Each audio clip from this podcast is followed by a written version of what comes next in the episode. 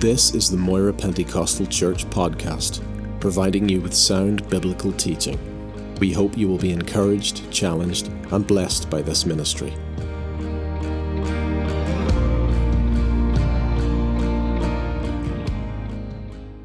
Come with me, please, to John's Gospel, chapter fifteen. And as you turn to that, uh, I want to read a couple of verses from John fourteen and John sixteen and John fifteen. But you hold your place in John fifteen, and I'll give you a text there uh, just uh, a little bit later. John fourteen, verses thirteen and fourteen. Jesus speaking said, "And whatever you ask in my name, that I will do, that the Father may be glorified in the Son. If you ask anything in my name, I will do it." John fifteen, sixteen. "Whatever you ask the Father in my name, he may give you." John sixteen, verse twenty-three, twenty-four, and twenty-six. "And in that day you will ask me nothing. Most assuredly, I say to you, whatever you ask the Father in my name, he will give you. Until now you have asked nothing in my name. Ask, and you will receive, that your joy may be full." Hallelujah. Just imagine this scenario for a moment. You get a telephone call one day at home. It's from a very highly respected firm of solicitors in Belfast. And uh, they inform you that they have been doing some very careful research uh, into inheritances. And lo and behold, they discovered that you have a distant relative and you are the only sole survivor, which means, in fact, you're the only sole beneficiary of his estate. You don't know this old gentleman. He's so far out you've probably never heard of him. But nonetheless, the law is the law, and you are the beneficiary. So you're listening to this telephone conversation, your heart's beating, and you say, "How much is the estate worth?" And the solicitor calmly says, one hundred million pounds. And your legs go like rubber, and your heart jumps out of your chest. How would you feel? You'd be absolutely shocked to the core, wouldn't you? I mean, you'd be amazed, you'd be astounded, you'd be gobsmacked. And after you over the initial shock of the will, then you'd have to deal with the shock of the wealth. A hundred million pounds to people like us is unthinkable. We can't even begin to imagine what that would be like. Because if you get that amount of wealth left to you, which would be beyond your wildest dreams, it's mind-boggling. It would absolutely change your life. From that moment on, you would never, ever again have to concern yourself one moment about any earthly physical, material need for you and for your whole family. For the rest of your natural life, that would be done. And as wonderful and as exciting as that sounds, incredibly, Christ here has offered us much, much more than that. Only Jesus could make such a promise. Only Christ could say such a thing. Because only he would have the wherewithal to back up what he has just said. And what Jesus has just said, we read together, the it, it's so far-reaching in its ramifications that, to tell you the truth, we struggle to believe it. We really struggle to believe it. We say it, we read it, we maybe even sing it, but actually believe it. It's a different thing, isn't it? Can he really mean whatever you ask, what you will, whatever you pray to the Father in my name, he will give it to you. Is that real? Or is God just teasing us? Is he playing mind games? I think we know the answer to that. Absolutely not. For sure, it is true. Jesus said it clearly. Whatever you ask the Father in my name, that I will do. Whatever you ask the Father in my name, he will give it to you. Until now you've asked nothing in my name, but now ask and you will receive, that your joy may be full. Notice here that Jesus gives us an insight into how this is possible. Because I don't know about you, but mentally, I, I struggle with that. Does he really mean anything you ask?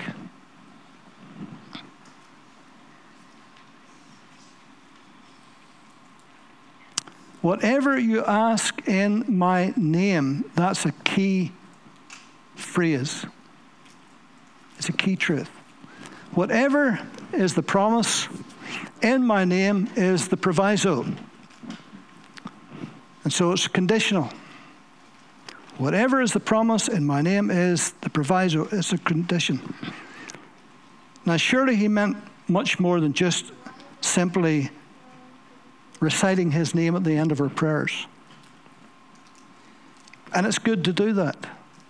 It's good to finish your prayers, and we do it all the time, in Jesus' name. But we do that all the time anyway.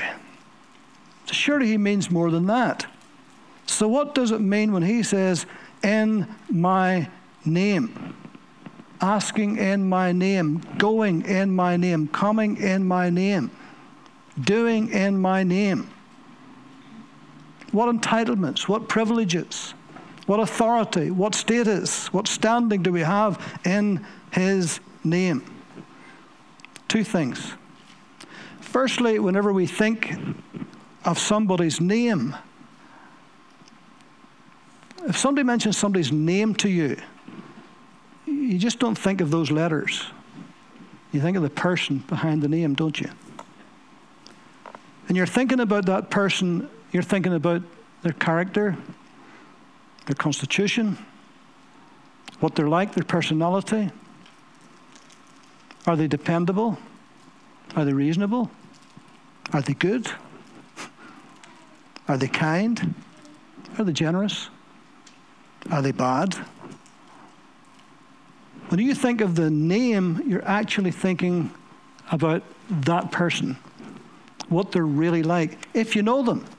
If you don't know them, and somebody says, did you hear about so-and-so, and you've never heard that name before, even though you just heard the name, you're wondering, what's that so-and-so like? I wonder what they're like. I've never met them. And so we're thinking about the person behind the name. And we're thinking about their integrity, their honor, their disposition. And so when a name is mentioned, it immediately conjures up in your mind, either consciously or subconsciously, that person, particularly if you know them. You know exactly who they're talking about. You know exactly what they're like. That's what you're thinking. And I think that's why in Psalm one thirty-eight and two, God said, and I've mentioned that umpteen times, for you have magnified your word above all your name. Because a man's only his name's only as good as his word. You've magnified your word above all your name. If God didn't keep his word, his name wouldn't be worth much. But he does keep his word. It's an unfailing word. God is not a man that he should lie, the Bible says. And so when you think of somebody, you're thinking, what are they like? Do they keep their word? Are they dependable? Is their word good? Is their word their bond? Or are they the opposite? Some people, you say, I couldn't trust them as far as I could throw them. They tell you something and you just wouldn't even believe it, because that's what they're like. And you just discount them. As soon as their name comes up, you just discount that. You say, I don't want anything to do with that person. And depend on, can't depend on them. They're unreliable. You can't, they can't keep their word. They break their promises. But not God. Not God. Proverbs twenty-two and one says, a good name is to be chosen rather than great riches. A good name. What does somebody think when they hear our name? We hope that they would think well.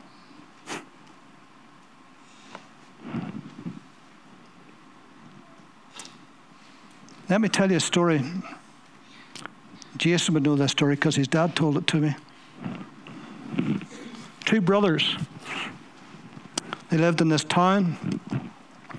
They were absolute rascals. They were liars, they were cheats, they were con men, they were reprobates. And the whole town knew them. And one of them died.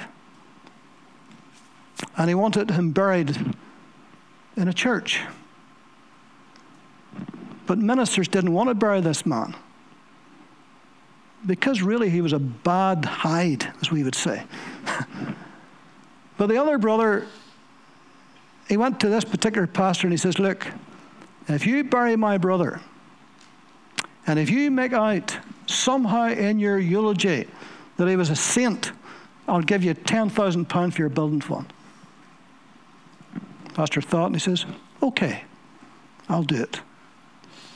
And so the day of the, the funeral, he's given his eulogy. Of course, everybody in the town knew who he was talking about. And he said, so-and-so who's just died, he was the biggest rascal in this town. He was a liar, he was a cheat, he was a con man, he was a reprobate. He was just an awful, terrible human being. But compared to his brother there, he was an absolute saint.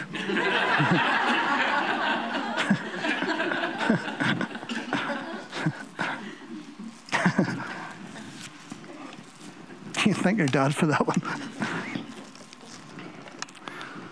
A good name is to be chosen rather than great riches.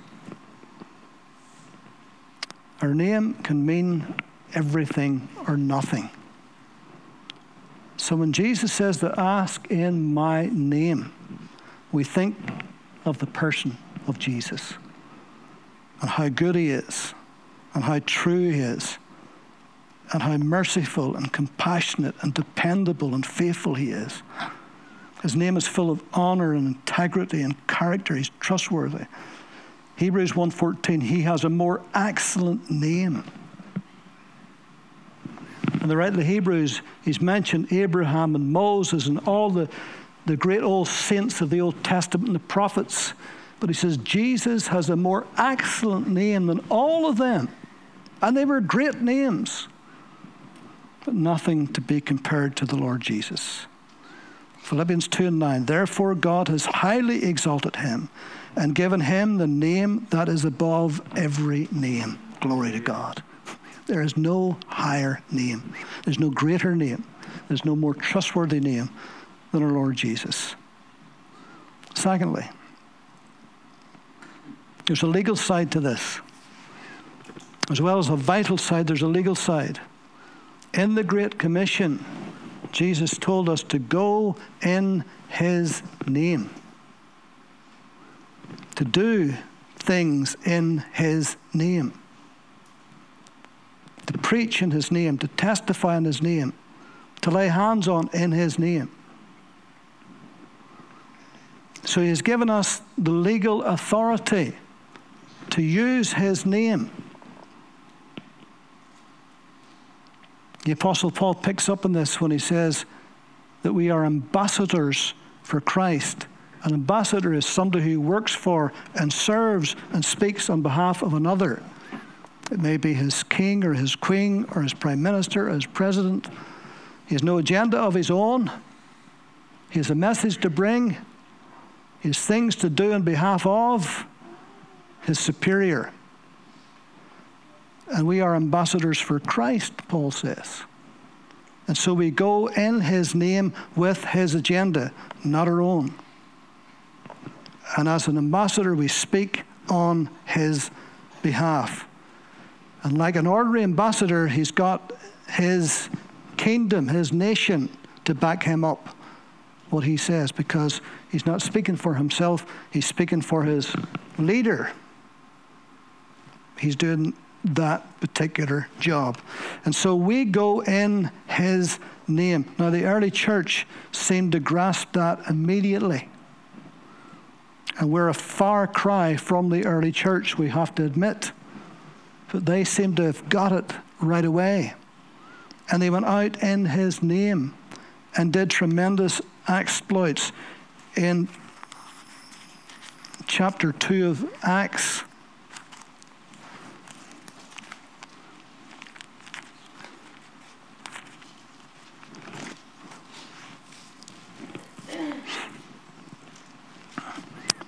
Peter's preaching here. Verse fourteen, Peter, standing up with the eleven, raised his voice and said, Men of Judea and all who dwell in Jerusalem, let this be known to you, and heed my words, for these are not drunk as you suppose, seeing since it is only the third hour of the day. But this is what was spoken by the prophet Joel. And he, he quotes Joel's prophecy. And it shall come to pass in the last days, says God, that I will pour out my spirit on all flesh. Your sons, your daughters shall prophesy. Your young men shall see visions. Your old men shall dream dreams. And on my men servants and on my maid servants I will pour out my spirit in those days, and they shall prophesy. And I will show wonders in heaven above and signs in the earth beneath, blood and fire and vapor of smoke.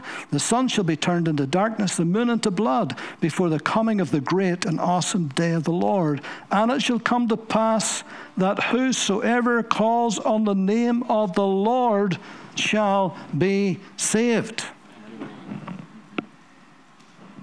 Men of Israel, hear these words.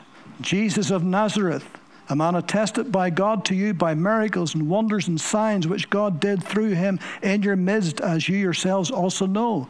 Him being delivered by the determined purpose and foreknowledge of God, you have taken by lawless hands, have crucified and put to death, whom God raised up, having loosed the pains of death, because it was not possible that he should be held by it. And then he quotes Psalm sixteen. And then he goes on down and quotes Psalm sixty-eight. Therefore, verse thirty-six, therefore let all the house of Israel know assuredly that God has made this Jesus whom you crucified both Lord and Christ. And when they heard this, they were cut to the heart and said to Peter and the rest of the apostles, Apostles, men and brethren, what shall we do? Peter said to them, repent. Let every one of you be baptized in the name of Jesus Christ for the remission of sins. There he said the name again. Everything was in the name. And you shall receive the gift of the Holy Spirit, for the promises to you and to your children, to all who are far off, as many as the Lord your God shall call. And then chapter three. Now Peter and John went up together to the temple at the hour of prayer, the ninth hour. And a certain lame man from his mother's womb was carried, whom they laid daily at the gate of the temple, which is called Beautiful, to ask alms from those who entered the temple, who, seeing Peter and John about to go into the temple, asked for alms. And fixing his eyes on him with John, Peter said, Look at us. And he gave them his attention, expecting to receive something from them. And Peter said, Silver and gold I do not have, but what I do have I give you. In the name of Jesus Christ of Nazareth, rise up and walk. And he rose up and he immediately began to walk. And it caused such a stir. Verse eleven, now as the lame man who was healed held on to Peter and John, all the people ran together to them in the porch, which is called Solomon's, greatly amazed. So when Peter saw it, he responded to the people, Men of Israel, why do you marvel at this? Or why do you look so intently at us, as though by our own power or godliness we have made this man walk? The God of Abraham, Isaac, and Jacob, the God of our fathers, glorified his servant Jesus, whom he delivered up and denied in the presence of Pilate when he was determined to let him go. But you denied the Holy one and a just, and ask for a murderer to be granted to you, and kill the Prince of Life, whom God raised from the dead, of which we are witnesses. And his name, through faith in his name, has made this man strong. Glory to God. Hmm. And then Peter and John got arrested. And in chapter four, verse five, it came to pass on the next day that the rulers and elders and scribes, as well as Annas the high priest, and Caiaphas, and John, and Alexander, and as many as were of the family of the high priest, were gathered together at Jerusalem. And when they had set them in the midst, they asked, by what power or by what name have you done this? Then Peter, filled with the Holy Spirit, said to them, rulers of the people and elders of Israel, if we this day are judged for a good deed done to a helpless man, by what means he has been made well, let it be made known to you and to all, to all the people of Israel, that by the name of Jesus Christ of Nazareth, whom you crucified, whom God raised from the dead, by him this man stands here before you whole. This is the stone which was rejected by the builders, which has become the chief cornerstone. Nor is there salvation in any other, for there is no other name under heaven given among men whereby we must be saved. Amen. Ha! Now when they saw the boldness of Peter and John and perceived they were uneducated and untrained men, they marveled, and they realized that they had been with Jesus. And then, not really knowing what to do with them because of all the people, verse seventeen, so that it spreads no further among the people, let us severely threaten them, that from now on they speak no, to no man in this name. And so they called them and commanded them not to speak at all, nor to teach in the name of Jesus. But look at verse twenty-seven. For truly, against your holy servant Jesus, whom you anointed, both Herod and Pontius Pilate with the Gentiles and the people of Israel were gathered together to do whatever your hand and your purpose determined before to be done. Now, Lord, look on their threats and grant to your servants that with all boldness they may speak your word by stretching out your hand to heal, that signs and wonders may be done through the name of your holy servant Jesus. And so the early church immediately realized the power and the authority in that one name. There is no name so hated and so loved as the name of Jesus. There is no name so feared and so respected as the name of Jesus. There's nations that would stamp that name out if they could. But they can't. It's such a powerful name. Now in John fifteen, we're asked you to turn to.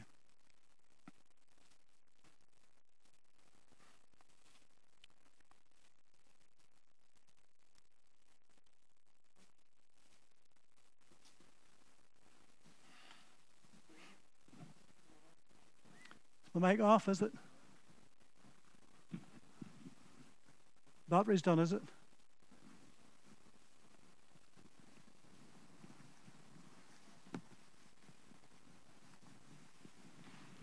If I could get it out of my pocket, we'd even do better. Nope. There's still life in the battery. There you are. Are you okay, John? No? Well, it doesn't matter. We'll go on ahead anyway. Well, continue on, John. Don't worry. Sure, there's nobody asking for it anyway. Sure. Oh, there we go. Don't know what happened. Well, that's better now, isn't it? All right. Where did that go off? I'm just testing. John fifteen. John fifteen. Right. Okay. John fifteen. Right. John fifteen, seven and eight. If you abide in me, and my words abide in you, you will ask what you desire, and it shall be done for you. By this my Father is glorified, that you bear much fruit, so you shall be my disciples. If you abide in me, and my words abide in you, you will ask what you desire, and it shall be done for you. Do you remember in the parable of the true vine, before the scriptures we read. Jesus is talking about abiding in the vine. And the word abide in the first nine verses of John fifteen is mentioned ten times. So he's really wanting to get across the importance of abiding in him. Now we know that whenever we get saved, in that sense, we're living in Christ and Christ is living in us. But the abiding is much more than just getting saved. It's developing a life of a union between us and Christ. A closer relationship between us and Christ and between us and the Father. And Paul speaks of this. I happened to mention yesterday whenever we were talking about uh, letting light shine at, at the, the joint uh, church affair we had yesterday. And how the Apostle Paul is trying to get us to understand about being abiding in Christ. He talks about in Ephesians chapter two about us being like a building and Christ is the chief cornerstone. So there's that connection. Then he talks in, in chapter four about us being a body, Christ being the head of the body, and again that vital connection between the head and the body. And then, of course, in chapter five of Ephesians, he talks about us being the bride and Christ being the bridegroom. So this is something that's living, it's something that's lasting, and something that's loving. And that's the relationship that's got to be between us and Christ. A living relationship, a loving relationship, and a lasting relationship. And this is what it means by abiding in him. And that's the one thing above all things that he wants us to do, is to abide in him. And there's no way to abide in him other than being with him in his presence. Whatever time of the day you can carve out for yourself to meet with the Lord, that's a good thing to do. That's abiding in him. In Psalm sixty-two, the psalmist knew something about this. Psalm sixty-two, truly my soul silently waits for God. From him comes my salvation. One of the hardest things to do is wait on God. What does wait on God? It means wait. It means still yourself, calm yourself, set yourself down, get a space for yourself and wait. Sometimes we, we rush into prayer, don't we? We rush in and we rush out. Maybe we, not nothing wrong with having a prayer list. I'm not against prayer lists. But sometimes we rush in, do our list, and rush out, but we haven't really waited. We haven't listened. We haven't waited. So I have looked for you in the sanctuary to see your power and your glory. And in verse six, he says, when I remember you on my bed, I meditate on you in the night watches. Hmm. Now, I know that some of you are really, really good at this. Clifford is brilliant at this because he's traveled with me. We've slept in the same room, and he's asleep in five minutes. Isn't that right, Evelyn? One night we were lying on the bed in the Ukraine, and I was gobbling away. He says, David, are you going to stop talking because I'm going to go to sleep? And I hadn't stopped talking ten seconds, and he was snoring. Just boom, just like that. And that's wonderful. I can't do that. That's, that's just not, I never could do that. But what I find myself many times is going to bed and lying there. And a scripture comes to my mind. And and, and when it does, I, I, I could think about it for an hour. It just comes to my mind and I'm thinking about it. Lord, what does that mean? Sometimes I know exactly what it means and I think about it more, but sometimes I'm wondering, what does that mean? Or what are you saying to me? Is that for a sermon? Or is that just a scripture for me? And I'm lying thinking on my bed. Or sometimes I get up in the morning and it's a thought in my head and I'm thinking about it. It's a scripture or a portion or, or, or something about I've read in scripture and it's in my mind and I think about it, I meditate. When I remember you on my bed, I meditate on you in the night watches. And sometimes it's not a scripture. Sometimes it's not a song. It's not a chorus. Sometimes you just think of Him, of Him alone. And you imagine what He is like, seated on His throne. All power, all authority given unto Him in heaven and on earth. Glory to God.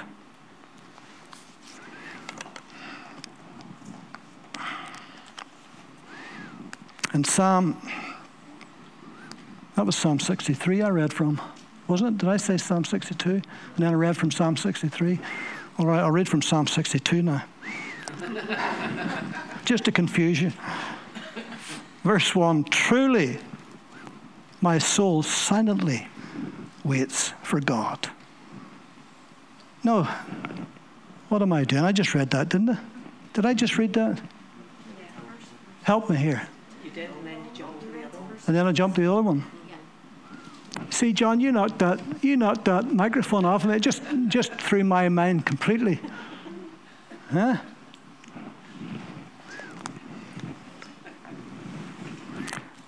All right, verse one of sixty-two. Truly my soul silently waits for God. From Him comes my salvation. He only is my rock and my salvation. He is my defense. I shall not be greatly moved. Verse five. My soul waits silently for God alone, for my expectation is from Him. Hallelujah. Isn't that a great verse? My soul waits silently for God alone. When your mind is full of stuff and everything's crowding in in your thoughts, sometimes you have to just stop and just quieten yourself and quieten your head and just wait on the Lord and wait until He speaks again. This is abiding in Christ. Psalmist said, forty-two and one, as the deer pants for the water brooks, so my soul pants after you, O God. And so living and abiding in Christ is essential when it comes to asking anything in His name. It's not a magic potion. It's not an abracadabra. There has to be a relationship. We have to be abiding in His presence. Then He says, and my words abide in you.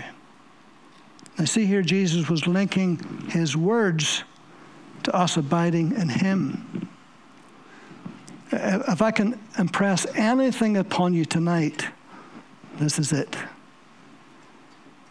The best way to abide in Him while you're waiting on Him and you're praying is get into the Word of God. Make His Word our Word. Meditate on His words. Prayerfully seek to understand them, and you'll be strengthened and you'll be enlightened by them. It'll become a living truth to you. You say, David, that's easier said than done, because sometimes I read things that's hard to understand. Good. I'm glad you're beyond the things that you can understand. Good. Because when you get to a bit you can't understand, then do everything in your power to find out what it means. First of all, ask the Holy Spirit, the author of this book, Holy Spirit, what does this mean? Then research it. And if necessary, go to a Christian bookshop and get a dictionary or a commentary or something till you get the answer to what that means. And once you start doing that, and once you start comparing Scripture with Scripture, it's wonderful what that leads to. Because suddenly something will come alive to you out of the Scriptures. And maybe you've read it a thousand times, but because you're cross-referencing it with another Scripture, you say, aha, so that's what that means. That's what that really means. And once you start to do that, during your times of waiting upon the Lord and your prayer times, your abiding times, then things become clear. Listen to what Jesus said in John fourteen fifteen. If you love me, keep my commandments. How are we going to know His commandments unless we read them? And I don't mean the Ten Commandments. I mean everything He commands and all that He talks about. And when you start to read that continually over and over again, this is the wonder of this book. Think about this. There is no other book on earth like the Bible. It doesn't exist. You could read this book all of your life a thousand times, and still something will become alive one day. You read it that you've never seen before. You've read it, but you've never seen it before. And suddenly it lights up. Why? Because it's God's word. It's supernatural. It's more than just words on a page. This is God's speaking to us. And so if his words are abiding in us, it helps to keep our prayers on track. What do you mean, David? Well, James talks about praying amiss. And sometimes we pray amiss. Sometimes we pray for the wrong thing. We pray amiss. It's a good job God doesn't answer all of our prayers. We'd be in big trouble if he did, because sometimes we pray amiss. But if we are filled with God's word, we will rarely pray amiss, because God's word will keep us on track, because God's word is God's will. We want to pray in his will. And if his word is abiding in us, then it'll be harder for us to pray amiss. We won't be asking for anything that will dishonor his name, that will not bring him glory, that will lead us astray, that will cause us problems. His word will keep us on track. If my words abide in you. Jesus wants his word to abide in us. When Jesus walked this earth, he was saturated with the word, not just because he was the word, but because he knew the word. You'll find that if the word's in your heart, it'll come out. It'll come out. It'll come out in conversation. It'll come out in prayer. It'll come out in situations. It'll come out in your thoughts. It'll come out. And that's what it's meant to do. So during our times of devotion and meditation of the Word of God, it's always good to read the Word of God. God speaks to us through his Word. He speaks to us through his Spirit. But chiefly, mainly, God speaks to us through his Word by his Spirit. He quickens the Word to us by his Spirit. Now, let me help you. In your devotions, get the Word of God out and begin to read it. Say, where do I read it? Well, let me give you a great psalm to read. It'll take you fifteen minutes. Psalm one nineteen. It's the longest in the whole Bible. And it'll take you fifteen minutes to read it. It takes me fifteen minutes to read it. You know, just normally speaking. And if you start to read that psalm, it's a wonderful, wonderful psalm, because every single verse speaks of the Word of God, the statutes, the precepts, the promises, the sayings, the judgments. There's one hundred seventy-six verses.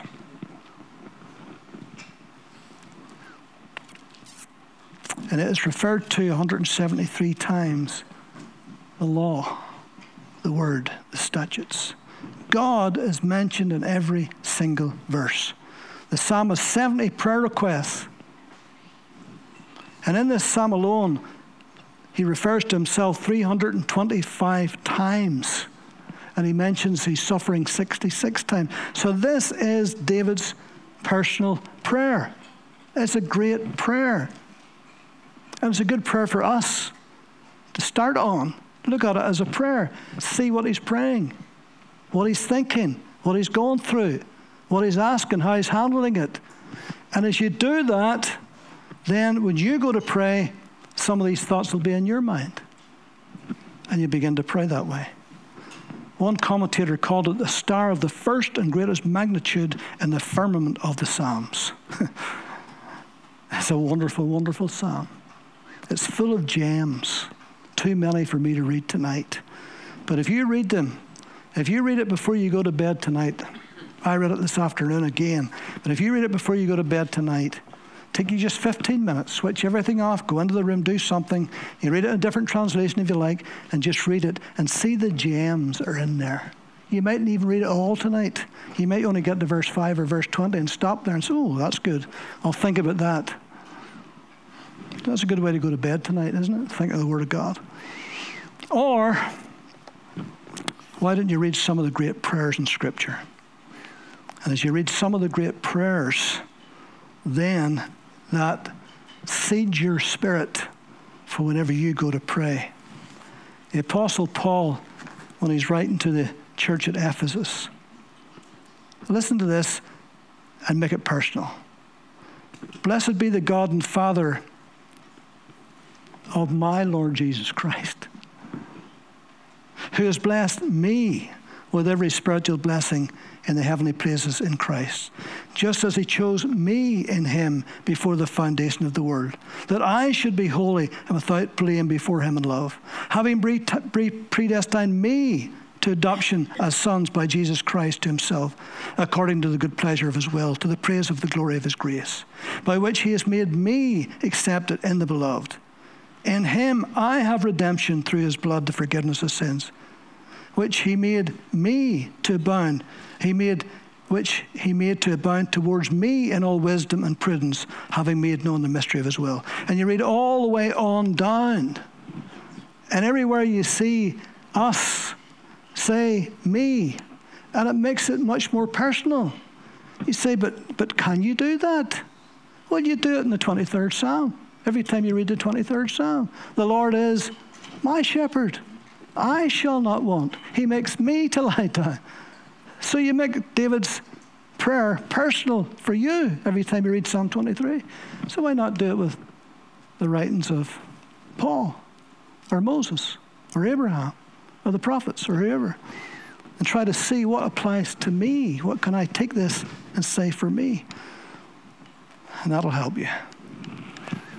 Now let me close. Of course, prayer, asking his name, is not complete unless we ask in faith. Hebrews eleven six, but without faith it is impossible to please him, for he who comes to God must believe that he is, that he is a rewarder of those who diligently seek him. You say, David, I don't have much faith. If you have faith as a grain of mustard seed. Couldn't get any smaller than that. In fact, the Bible says that God has given to, and Paul's speaking to the Christians, God has given to every one of us the measure of faith. So there's none of us without faith. James one, five and six, if you lack wisdom, let him ask of God, who gives to all men liberally and without reproach, and it will be given to him, but let him ask in faith with no doubting. For he who doubts is like a wave of the sea, driven and tossed by the wind. For let not that man suppose he will receive anything from the Lord. He is a double-minded man, unstable in all his ways. And so the Lord has given us his name. He wants us to abide in him, and he wants us to use the authority and the legality of his name in our prayers. Whatever we need, what we desire, of course, fitting with his word, then we pray in his name. So we're going to finish tonight by standing and praying a prayer in his name. Whatever our need is tonight, whoever we're praying for, whatever we're praying about, whatever we're praying against, then we'll pray in his name. And understand that his name has all power and all authority. So could you stand with me, please?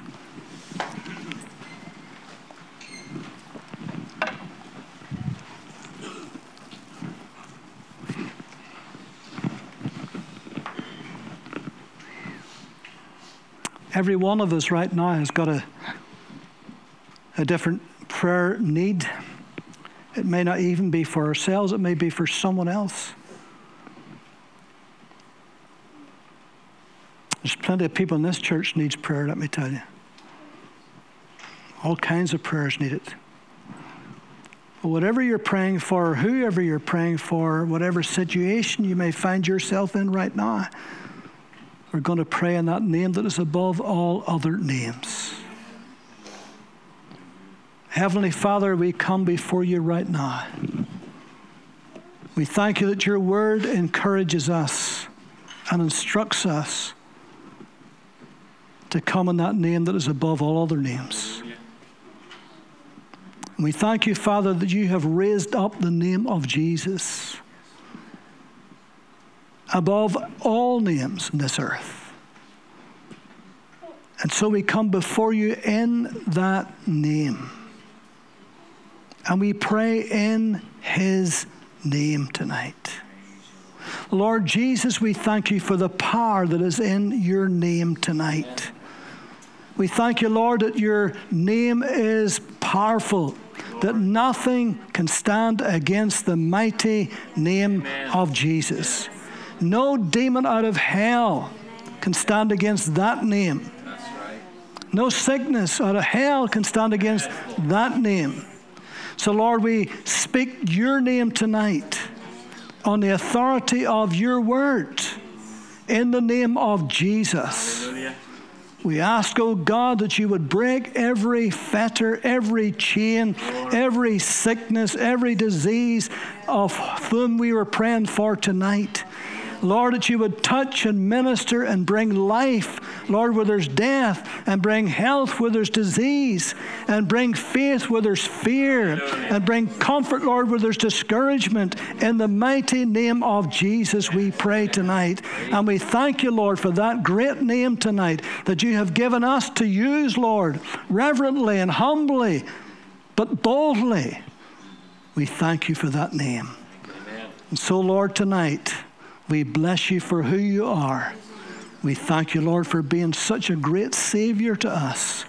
We lift up your precious name tonight. Hallelujah. And we say, thank you, Lord Jesus, for all that you mean to us, for everything you've done for us, for what you're doing to us and through us. We give you all of the glory tonight in that wonderful name, the name of the Lord Jesus Christ.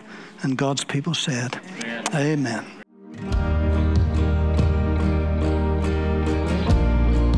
Thank you for listening to this podcast. We produce a variety of sermon videos and inspiring Christian content available for free on our YouTube channel. Just go to YouTube and search Moira Pentecostal, or visit our website for more information, w w w dot m p c dot org dot u k.